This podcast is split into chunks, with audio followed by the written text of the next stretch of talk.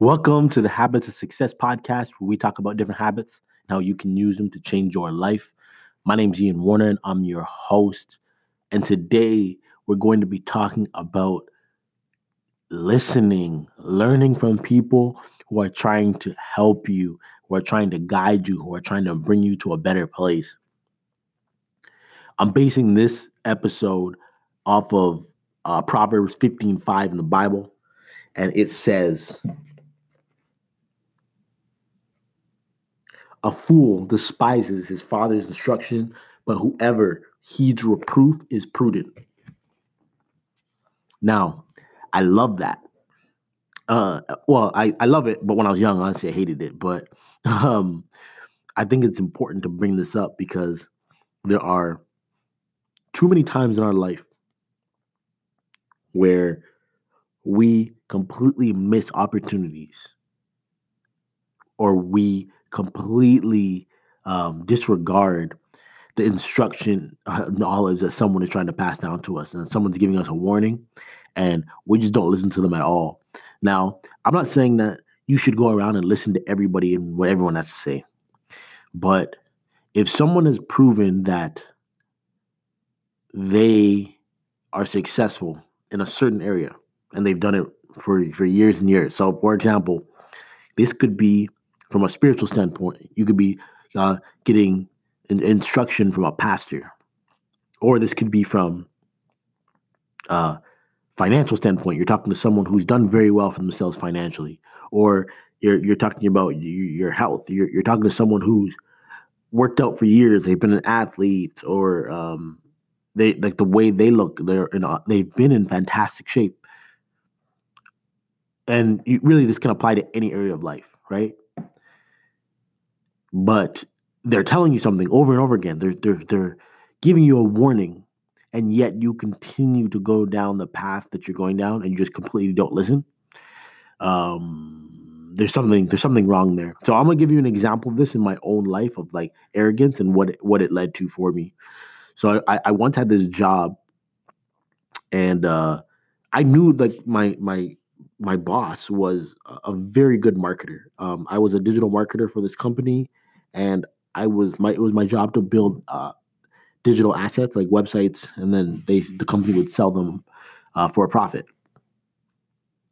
And I remember this guy teaching me everything about SEO, search engine optimization, which is basically tools, tactics, and things that you can do to get your content on your website to show up on Google and to rank higher. So to get it to be number one on Google or on the first page of Google is usually the goal.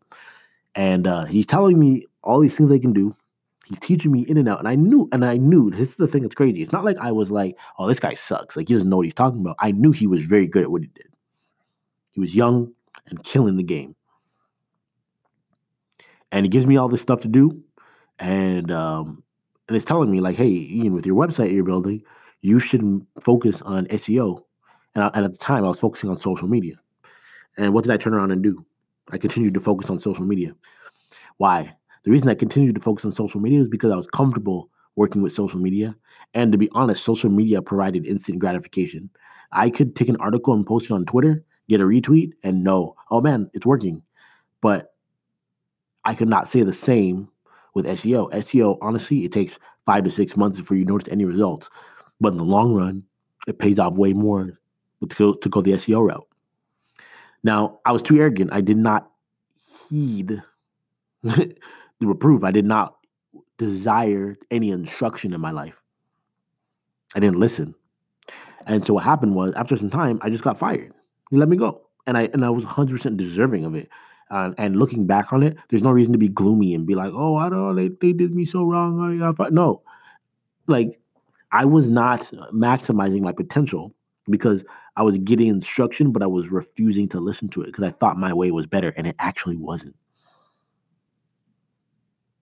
So you have to be wary of this. You have to take in when you're dealing with someone who is knowledgeable on a topic. They know what they're talking about, and they're giving you warnings, and you're continuing to do it your way anyway.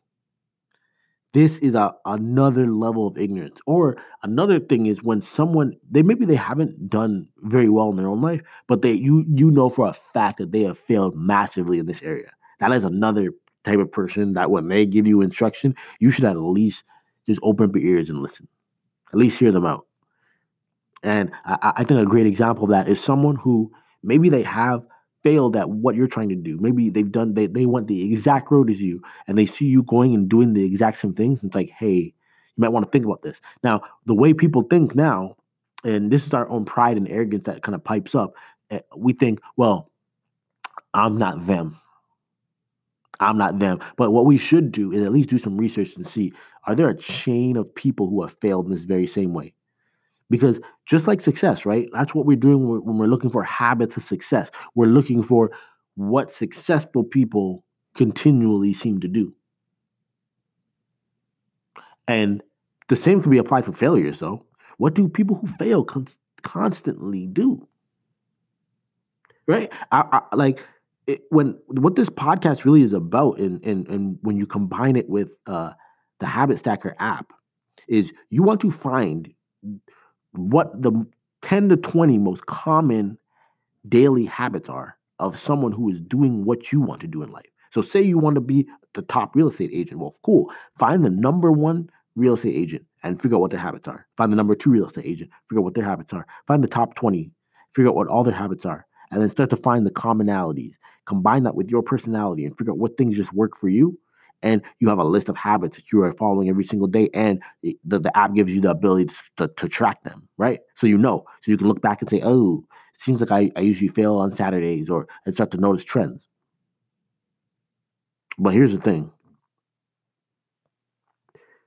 Doing that even requires desiring some instruction. It requires dropping your ego and being able to say, hey, there's stuff I don't know. There's people out there who are better than me. I'm going to listen.